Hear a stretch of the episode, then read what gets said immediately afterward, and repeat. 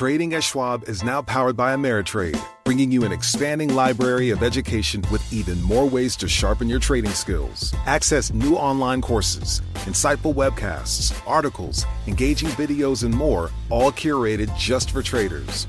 Plus, guided learning paths with content designed to fit your unique interests. No sifting to find exactly what you need so you can spend your time learning to trade brilliantly. Learn more at schwab.com slash trading. You know success when you see it. Or you think you do. The people in the spotlight. But what about those small business masterminds who succeed at making their money work harder? They do that by having a business bank account with QuickBooks Money, which now earns 5% annual percentage yield. Making your money work as hard as you do? That's how you business differently. Learn more about QuickBooks Money at quickbooks.com slash 5APY. Banking services provided by Green Dot Bank, member FDIC. Only funds and envelopes earn APY. APY can change at any time. Welcome to the Bloomberg Markets Podcast. I'm Paul Sweeney alongside my co host, Matt Miller. Every business day, we bring you interviews from CEOs, market pros, and Bloomberg experts, along with essential market moving news.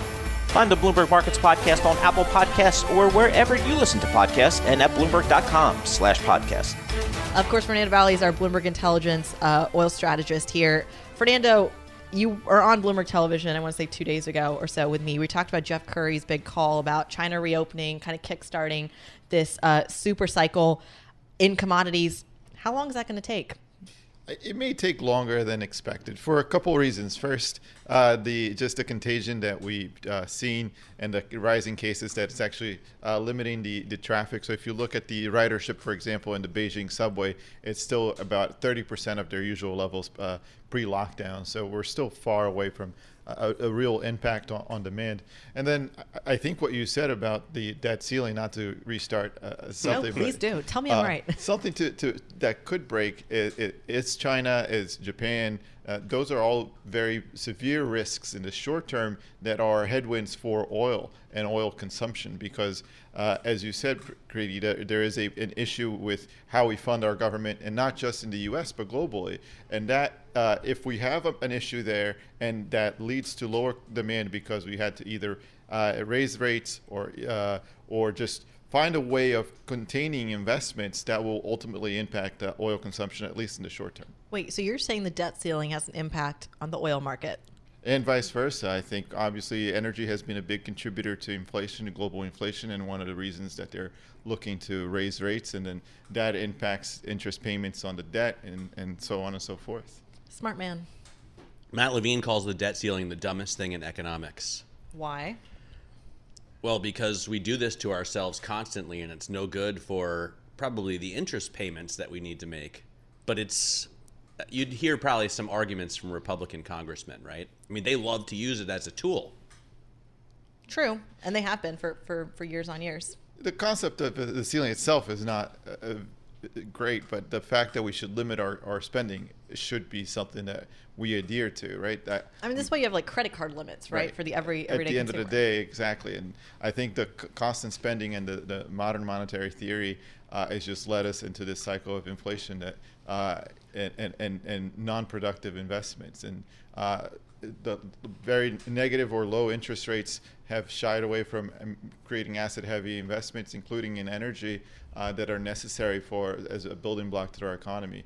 I think ultimately, I always think of it as uh, household economics, uh, but in a nation scale, and we're spending everything on the credit card, and we haven't we haven't invested on anything that actually makes money. You know, the the trend for the past ten years is let's buy companies that don't generate revenues at all, and um, and shy away from the ones that are generating cash flow. And I think that has to revert at some kind. That's like my household economics. Try spending all your money on cars and motorcycles, depreciating assets um, until the pandemic. In terms of China, um, I I still can't get away from Currie's call, and I think it's uh, it's it makes a lot of sense. China is huge, and the reopening is going to drive economic growth at some point. Okay, subway ridership be damned. People are going to be driving their cars and filling them up. Um, Europe isn't nearly as bad as had been anticipated, so you could get actual growth there. I mean, Scholz told us they're not going to have a recession, and obviously he's going to say that, but it still is reassuring.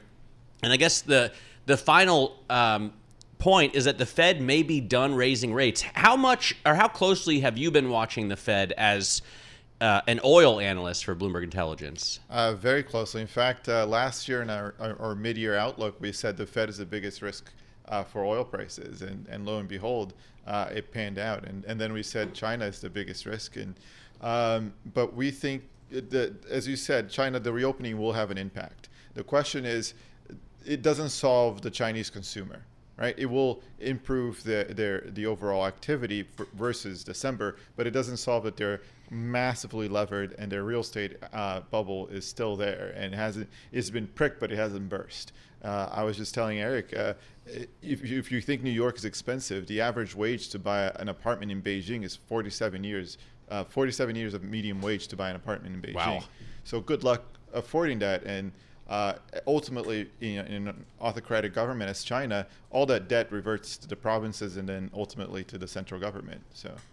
Awesome. Fernando Valle knocking it out of the park. Thank you so much for joining us. Really appreciate you coming into the Bloomberg Interactive Broker Studio. Fernando Valle, senior analyst at Bloomberg Intelligence, talking to us about the oil markets, and they are interconnected to say the least. This Trading at Schwab is now powered by Ameritrade, giving you even more specialized support than ever before.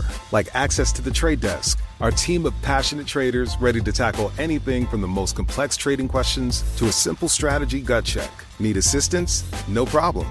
Get 24 7 professional answers and live help, and access support by phone, email, and in platform chat. That's how Schwab is here for you to help you trade brilliantly. Learn more at schwab.com/slash trading. Success is more than a destination. It's a path you take one step at a time. It's dedication, it's fortitude, and it's the work, passion, and grit inside of us that comes before all recognition.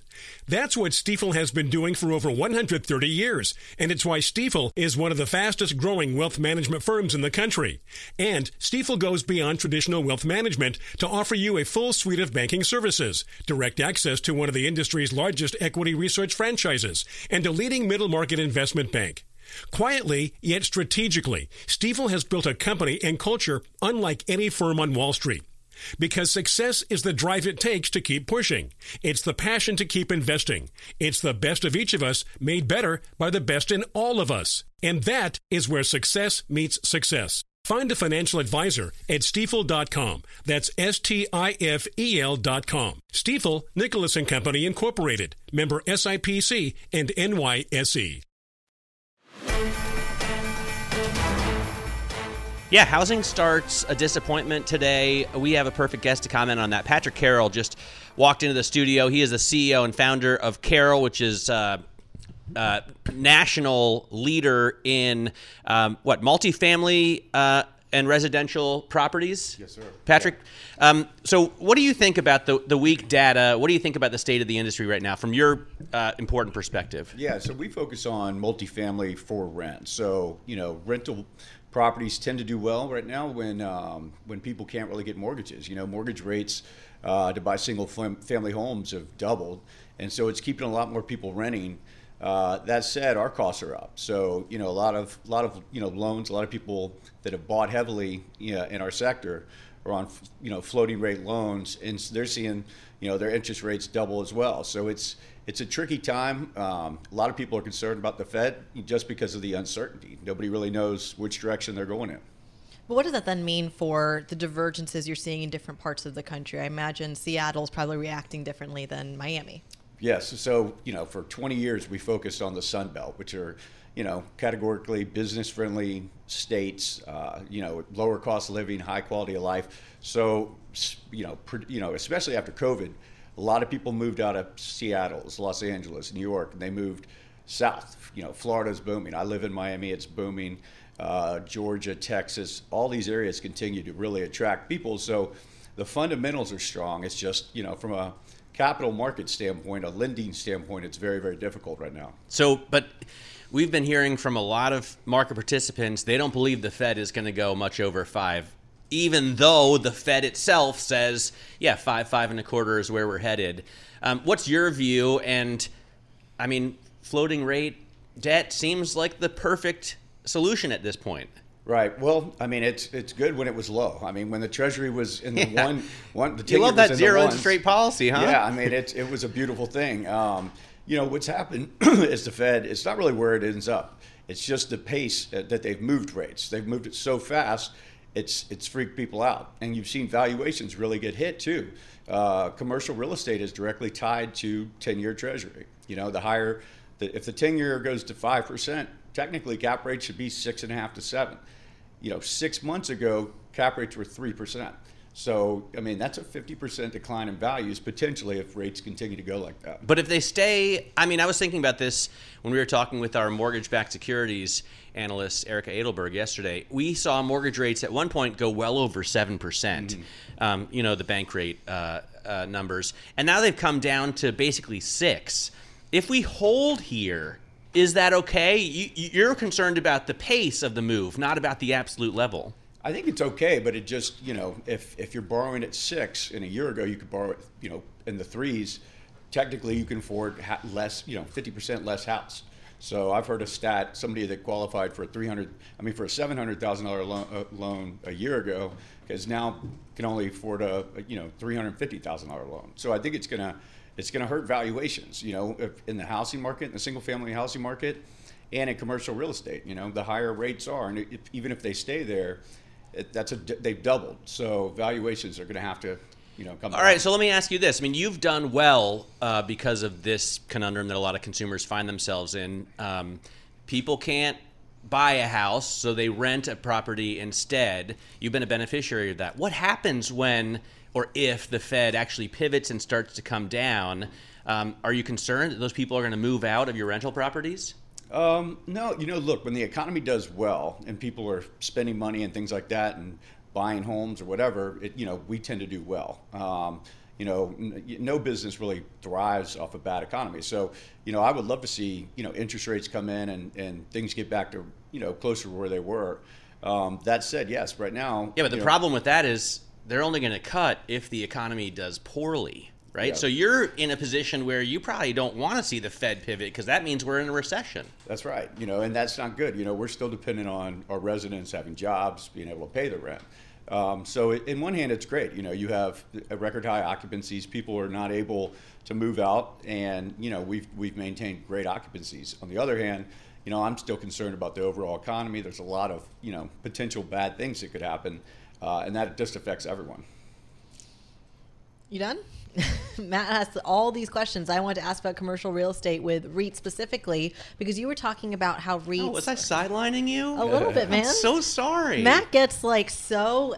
I just find it fascinating. I I, just think it's such an interesting business because this is the kind of thing that, you know, we talk all day about high finance, but at the end of the day, this is really what matters to the people. So, Yeah, no, Matt loves this stuff. He loves Yeah. housing. He loves building stuff. We just kind of let him roll with it when I he it. when he I love needs fire to. trucks and bulldozers. Yeah, wrestling, you know, all that, all that kind of cool stuff. Guy's guy. He's a guy's guy. Uh, but we got to talk about these commercial real estates because you look at the REITs market specifically. Real estate actually, from a market perspective, underperformed last year, which almost feels counterintuitive given the inflation story that you're talking about. Can you make sense of that? Yeah, I mean, the REITs are way ahead of, or from a valuation standpoint, have been way ahead of the private markets. So, you know, they've baked in, you know, the, you know, raising their, the rising interest rates. So literally their valuations are down 30 something percent. You know, that it, it ties directly to what I was saying about cap rates. So, you know, the, the, the stock market is pricing that in. If you saw Blackstone came out with their, you know, private REIT and they haven't marked down their book. In fact, they marked it up last year. Yeah. So there is a little bit of uh, confusion on who's right and who's wrong. And, you know, I think the public markets tend to get right before the private markets. And so, you know, but it's all tied to interest rates. Like the fundamentals in, in our sector in multifamily are still very, very strong. It's entirely tied to capital markets and, you know, no one knows how high interest rates are going. All right, Pat, great having you in the studio. Thanks so much sir. for coming in. We've got a really cool uh, reporter in studio here. Sonali Basak is here to talk to us about a little bit of everything, I think. We are, of course, going to hear from Brian Moynihan over in uh, Davos, Switzerland in just a few minutes. But until then, talk to us a little bit about the narrative that we're hearing. I mean, you're obviously here in studio, but in Davos, which really seems to be uh, the Wall Street debt ceiling story. What do you think? Well, you know uh, what's really What's really interesting about that, Kriti, is you know there's a Wall Street debt story. We've been talking about the debt limit since last year. Honestly, we've been talking about it for a good eight to 12 yeah. months. There was a real concern that this would become an issue this year. So, of course, if you're a banker, it's a problem because you deal in treasuries. So that's kind of the simplest way to say the story. As far as Davos goes, I think Mary Erdoes in her conversation with David Westin put it well. He asked her if she was surprised by anything, and she goes, I'm surprised by the lack of conversation about COVID. I'm surprised by the lack of conversation about crypto. And by the way, you know, I think for Davos in particular, that's where the frustration lies. One year you go, and there's a big hot topic, and the next year you go, and maybe there's no follow up. And so, similarly, climate and ESG issues have taken a similar pivot where obviously the questions around investing in climate have gotten a lot more complicated for bank executives that are under fire of, uh, between every pension fund in America. Well, and to be honest, it's probably the last thing they care about right now. Right? I mean, we have stories about every bank trying to control costs. Goldman Sachs was down 7% the other day. Biggest drop in over a year for Goldman Sachs, right? Now, Bank America is talking about a hiring freeze. All of a sudden, it looks like these banks are coming under fire because they can't stop spending. Listen, they're expected to spend in aggregate, the big six banks, a record amount of money this year, and two thirds of those costs are expected to come from personnel expenses. That's how much headcount has not only ballooned, but wages have also risen. Interestingly, at a place like Bank of America, remember they have a lot of branches across the country, so does JP Morgan. One thing I know I'll be looking out for in the proxy season in a couple months here, which is where kind of the annual filings come out is a few things. One is CEO to worker pay. We talk about this every time. There are a lot of nuances, but listen, at the top end, you had bank CEOs also come off of record pay. You are starting to see certain amount of firing. You are seeing some wage appreciation at some banks. Bank of America having not only risen their minimum wages, but risen them for a lot of their suppliers, requiring their suppliers to pay uh, their employees more as well. You didn't see that at JP Morgan. So they are handling the question of pay very, very differently. And remember, in Wall Street, like it or not, there's a bit of a pecking order here. And sometimes, very often, the investment bankers who are highly paid get paid more first, but they're also getting fired first too. Well, speaking of the packing order, we are obviously just coming off of a run of bank earnings as well. And I think you said that Goldman sets the industry standard when it comes to uh, hiring and firing as well. Um, what did we learn this time around? Did Goldman set the standard, or was it more of a J.P. Morgan, Morgan Stanley story? On on pay and talent, they certainly set a standard here you have to watch remember a lot of these firms are facing less attrition because people are you know just as banks are worried about recession so are their employees. So they're less likely according to their CEOs to move which means the banks themselves are also hiring less so you have to wonder by mid-year after bonus season, after the musical chairs act that happens on Wall Street, after everyone gets their bonuses and decides whether they like it or not, or doesn't and leaves to go to the bank across the street. Exactly. This is the this is the part where we're watching where people choose to move with their feet. Do all those pandemic era lovely ideas of work from home matter anymore or does it come down to the bottom line for every individual employee i think this is where the rubber really hits the road on how we determine Which do you trends think it'll be I think it's going to come down to money because yeah. guess what? Inflation's still running hot. People have bills to pay. So uh, I think it's a really tough calculus here to sit there and say, hey, uh, hey, hello, hello to my boss, and can I work from home today? When everyone else is coming in. Yeah, it's a it's a very uh, it's a pivotal moment for a lot of these workforce changes that we've seen start to kind of materialize. You had James Gorman just say today that he doesn't think people are going to come in five days a week, but you see a lot of people. Remember, James Gorman, Morgan Stanley is actually in Purchase, New York, so it's a little more. They have a very suburban base. You see a lot of these companies building more suburban bases to meet their employees where it's they are. So nice in Purchase. Is I it? think they're building a new pickleball facility there. If I didn't love doing what is it with radio and, and TV lately? so much, I'd move upstate with you, Matt. yeah, it's. I mean, I do a lot of radio and TV as well, but I managed to live up there. It's it's not really upstate, right? It's yeah. like 30 minutes north. That, no that traffic. feels pretty upstate to me. I live 15 minutes from Bloomberg's offices, so I mean the Upper East Side feels upstate to me. But um, so you know, I I wonder. Um, it's really just the masters of the universe that matter, right? In terms of costs. It's not the tellers. You talk about Bank America, they have branches all over the place, and I'm sure um, they're going to be demanding as much as they can to get a pay raise to match or beat inflation. Uh, uh it's unlikely that they're going to be able to do that, right? What's interesting about it is that think about it this way. How much do they actually want people to come into a branch and put in more deposits in the bank after bloating up their deposit base after so long? Um, I think something, and the mortgage businesses are also under pressure. Bank branches broadly across America, across the larger banking system, have declined. Real estate costs also tied to those branches are also high. So consolidation among bank branches are important to watch out for. There's a shift, a meaningful shift in the workforce where a lot of these banks are doubling down on their wealth businesses. Hey, by the way, what did Morgan Stanley do right the other day? you know, Because I- when Goldman was down 7%, they were up 7%. They both put out earnings in the same day. I mean, it's a very simple thing. It's, and it's funny, it's not a one day trend. If you look, when David Solomon took over at Goldman Sachs, Goldman Sachs' market cap was more than $5 billion over Morgan Stanley's. Today, there's a more than $20 billion difference. I want to say $40 billion difference. I forget where we are. It's volatile. But Morgan Stanley is way ahead. And that has uh, only increased over time. When I started the job, that was unheard of. Morgan Stanley was the little sister. But James Gorman's pivot to the wealth business is paying off. And it's also showing you that the margins in a tough environment are meeting that of an investment banking business, which typically had been, you know, prided on having higher margins because all you're really paying for is the banker. Well, because of this trend, do you then see other banks following suit? Yes, and you see it at scale. Bank of America, of course, JP Morgan, their biggest acquisitions have been in wealth management. Morgan Stanley has doubled down on wealth management. Uh, you know, uh, the changes at Credit Suisse will be interesting across the globe. Uh, UBS wants to hire more, uh, the huge wealth manager. Citigroup wants to pivot more to wealth. I name me a bank that doesn't want to double down on wealth. And you know what it is? It's as folks grow up, as, as new people enter the workforce, they want to catch them quickly. They want you to save with them. They want you to invest with them. They want you to borrow with them. And so, net, uh, for Morgan Stanley, they don't believe their net interest income has peaked because they think that their clients, which tend to be wealthier clients, will still be borrowing more in this environment. What do you want to hear most importantly from the CEOs at Davos? You know, I think the talent story is hard not to pay attention to because it's what really people are paying attention to day to day.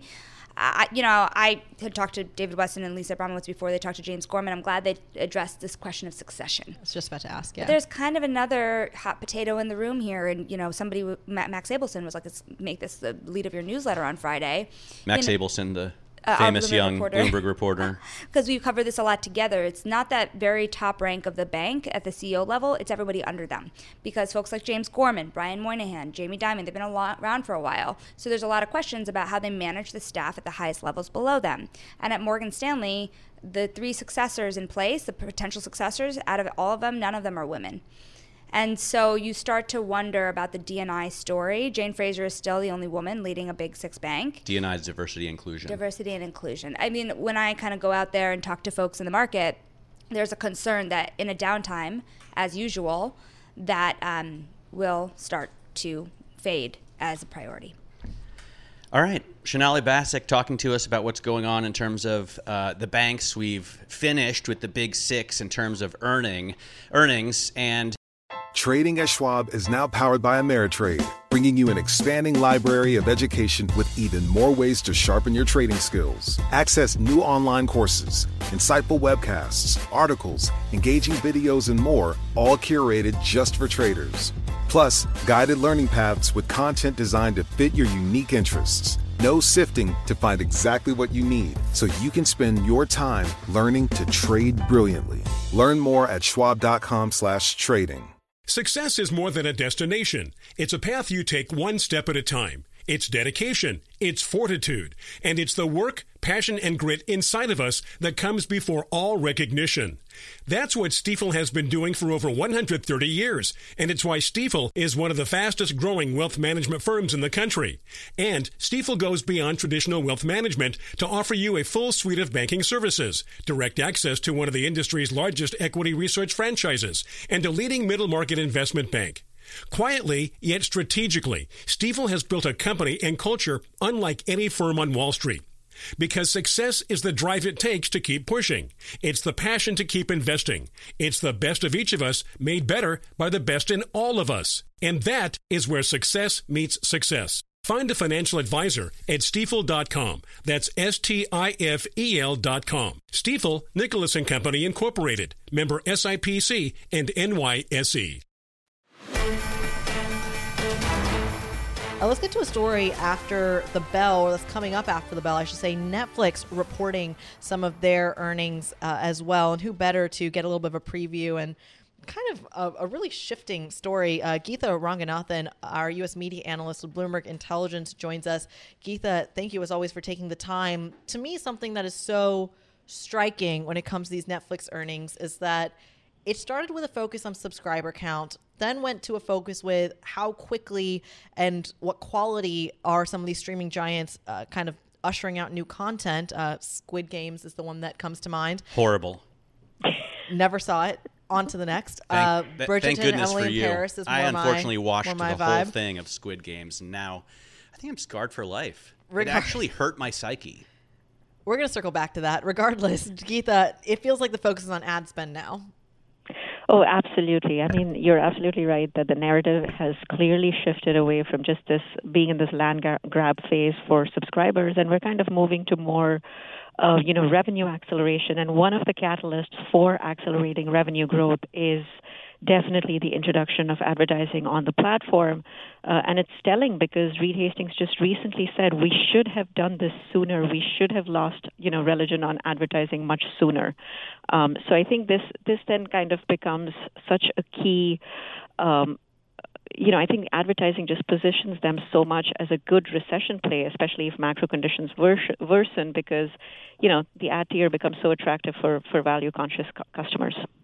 So, what's the future look like for Netflix? Are we going to start seeing um, ads pop up there? I guess you can choose uh, in which basket you want to fall, right? Adless or with ads. Um, are they going to start capping costs? You know, Paul Sweeney, um, who covered media for years, always says the costs are the big problem. Yeah, the costs are the big problem. They were a huge problem for Netflix, but not anymore uh, because uh, they are tightening their belts. Uh, so they have uh, kind of capped content costs now at about $17 billion. Uh, that's how much they're going to spend on an annual basis. Um, and this is when other you know rivals like Disney and, and Warner Brothers and, and Paramount and Peacock are all still spending. They're all still in a very very heavy spending phase, and they're all still seeing huge losses. Uh, meanwhile, you have Netflix that that is uh, turning around a profit and that is looking to actually expand uh, its margins and drive free cash flows. Well, Geetha, how much of the story, though, is turning into a U.S. versus international story for Netflix? So on the subscriber front, I mean, if there has to be growth, it does have to come from international markets. It does have to come from emerging markets, whether it's Latin America, whether it's the Eastern European markets, whether it's India, uh, other regions of the Asia Pacific. Uh, so a lot of you know the subscriber growth is still going to come there. It's going to come from there. But when you look at you know the revenue growth and an acceleration in the ARPU metric, that is going to come from uh, a lot of the developed markets. So whether it's the U.S., uh, you know the U.K., so many of the other European markets, that is where you see Netflix really having a lot more kind of pricing power and a lot more flexibility to to raise prices, as well as you know with their new initiatives, whether it's advertising or a password crackdown. Again, they get to really kind of tweak that metric, especially in the developed economies. Well, Geetha, focus in on a little bit about the India piece of it, and of course, I am Indian, so I'm very biased about this, as are you. Um, but I was on Netflix American the other day. Indian. American, well, both. I was born Indian there. American. Indian American, fair. Um, Geetha, uh, I was on Netflix the other day, and I saw Ranbir Kapoor and Alia Bhatt movies, which are, by the way, for international audience, Bollywood like megastars. And to see that Are that, they awesome? They're amazing, and they're uh, married and just had a child. Irrelevant, but like cute and adorable, and I follow it very closely. Anyways, um, Geetha, to see them on the main page of Netflix as a viewing option from an international perspective, and then you go to a company like Disney, for example, which is pot- partnering with Hotstar, which once again showing the same offerings. How does Netflix compete in an environment like that in India? So it is it is definitely going to be a, a, tough road for them to kind of up their subscriber games, but they are trying. Uh, and they, uh, you know, you bring up a really really good point with Disney because I think the competition there has been absolutely fierce. In many ways, you can say that Disney has got many many leg legs up in in that race, uh, especially in India, just because they have they just inherited such a great asset uh, in Hotstar when they when they did that Fox acquisition. And one of the key things with Hotstar was, of course, IPL cricket and so many of the other games that Indians absolutely love. Um, so you know it, they already have a, a, a huge user base there. They'll probably get to about 60 to 70 million subscribers in India alone uh, in the next two to three years. So that is absolutely a critical piece of the pie for for Disney. Sorry, how many subscribers in India? About 60 to 70 million. They currently have about 40, 45 million. Wow. So uh, it, it is a huge piece of, of the Disney Plus subscriber count not necessarily contributing to them from a you know revenue or profit perspective, but definitely helps them kind of juice up those subscriber numbers. For Netflix, it's been a little bit of a, of a you know slow build, I would say.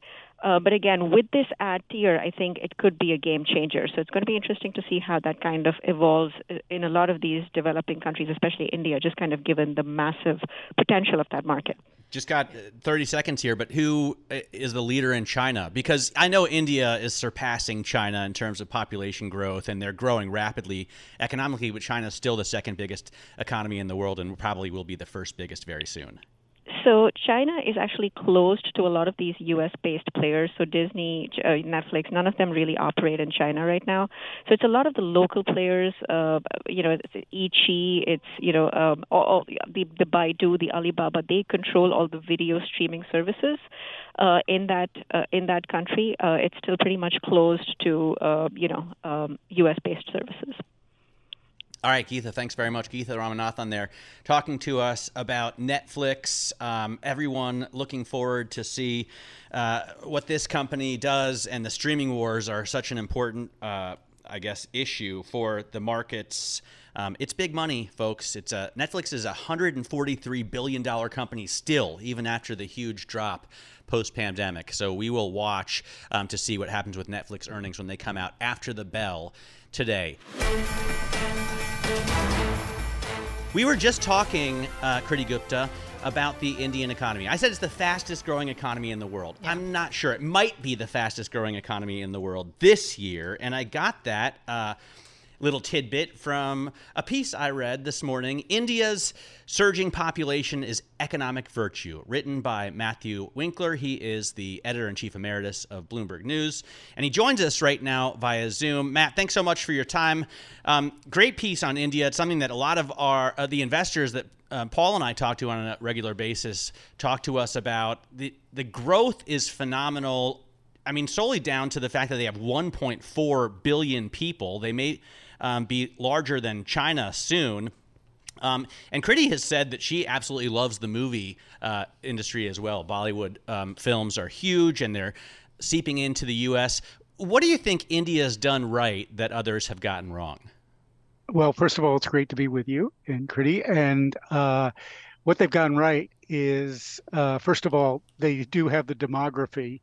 Uh, you know, in their favor, as you mentioned, uh, they will overtake China as the most populous uh, country in the world. And uh, there really is no shortage of superlatives when you think about India. It's the largest democracy, um, for one thing. And you mentioned the film industry. But really, the most important is that um, it has uh, a relatively young uh, labor market. And um, that is really the elixir, if you like uh, for growth. And that's why, as you mentioned, over the last decade, India's managed to surpass Canada, Brazil, Italy, Russia, France, and the UK, rising from number 11 uh, in GDP in the world to number five. And it isn't it isn't stopping there. It's going to have the fastest growing economy this year. Um, you know, and that's at a time when much of the world is teetering on the edge of a recession. Uh, but India is, according to 46 economists who contribute their forecast to Bloomberg, is going to expand 6.9% um, this year. and uh, that's really part of what is the beginning of another decade-long yeah. trajectory higher. I mean, one thing that you you really do need uh, to pay attention to is that um, exports are at a record. Uh, India is, um, you know, making a lot of stuff and sending it to the rest of the world at a rate that it hasn't in the past, and uh, that unprecedented growth really is um, I think a key variable. Uh, yeah. Total exports were something like 960 billion um, in 2021, for the, example. The speed of this is is really exciting, and anecdotally, I can say a lot of this comes down to the leadership uh, from. Uh, Prime Minister Narendra Modi. Before I, I ask my next question, I wanted to share with the audience that anecdotally, that years ago, um, you know, my family and I would go to to Delhi every every summer, and the expressway between the airport to the outside of New Delhi to the suburbs essentially used to take three, four hours to, to get there. There is now an expressway that takes you 30 minutes max from from the heart of, of New Delhi wow. to uh, the outside or, or Ghaziabad, which is where, where I was born. But essentially, it has completely changed the dynamic. And a lot of that comes from infrastructure spending. Uh, at the helm of Narendra Modi's uh, budget. But Matt, I want to ask you how much of this acceleration is really coming down to being able to mobilize this population growth as we've seen happen in, in China as well. Well, as you just said, uh, infrastructure really is uh, a key element in all this. And as you also said, uh, it's something, it's spending that's been encouraged by uh, Modi. Um, all it's not just roads, it's rail networks, it's ports. Um, you know, India is the number two consumer of steel after China, for example. Mm. Um, and, uh, you know, electricity demand is, you know, largely driven by economic activities such as manufacturing and uh, the industrial sectors. And that's why last year, uh, or really over the past three years, you know, the power industry has has led the market. But because of all that, going forward, what uh, we're seeing, at least as forecast, is that consumers' discretionary uh, companies are going to outperform the rest of the market, and that that is a real, if you like, leading indicator that demand in Italy is going up, and it's going up because as Kriti says, I mean, you can get from here to there a lot easier. When we started Bloomberg News, by the way, uh, in 1990, in the early 90s, um, nobody wanted to, you know, get to the Mumbai airport. I mean, it was it was third world, but it's now first world, uh, as an example. And so uh, there's really not anything that's in the way of India because here's another thing. If you think about India, it's got a middle class uh, that is the size of the entire U.S. population.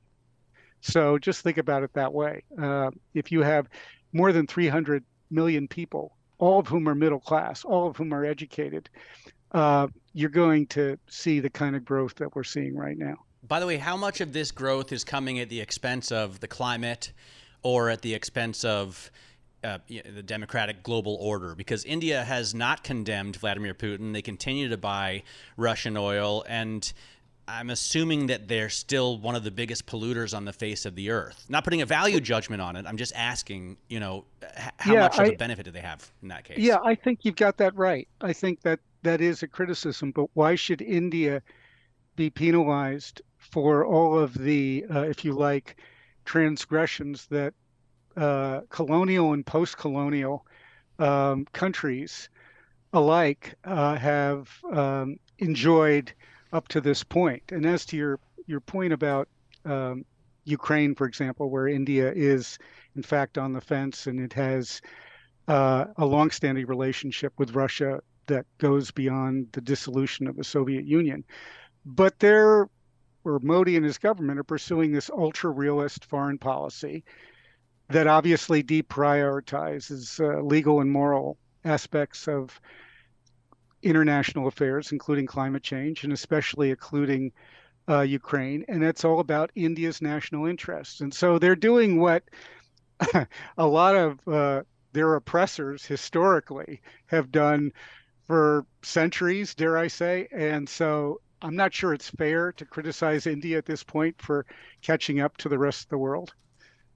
You know, it's interesting uh, that you mentioned that. One of the uh, the statistics from I want to say the last couple of months was when India uh, crossed the UK in terms of GDP. It's like the fifth largest economy uh, right. now, which last you mentioned, year. right? And it was I think like weeks after Rishi Sunak was elected or something. Uh, the right. Indian community had a good three weeks in, in, in that little span.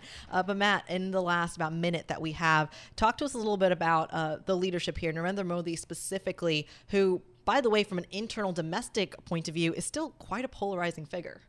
Yeah, there's no there's no doubt about it. Uh, look, uh, our friends in our profession of journalism are particularly um, and understandably um, concerned.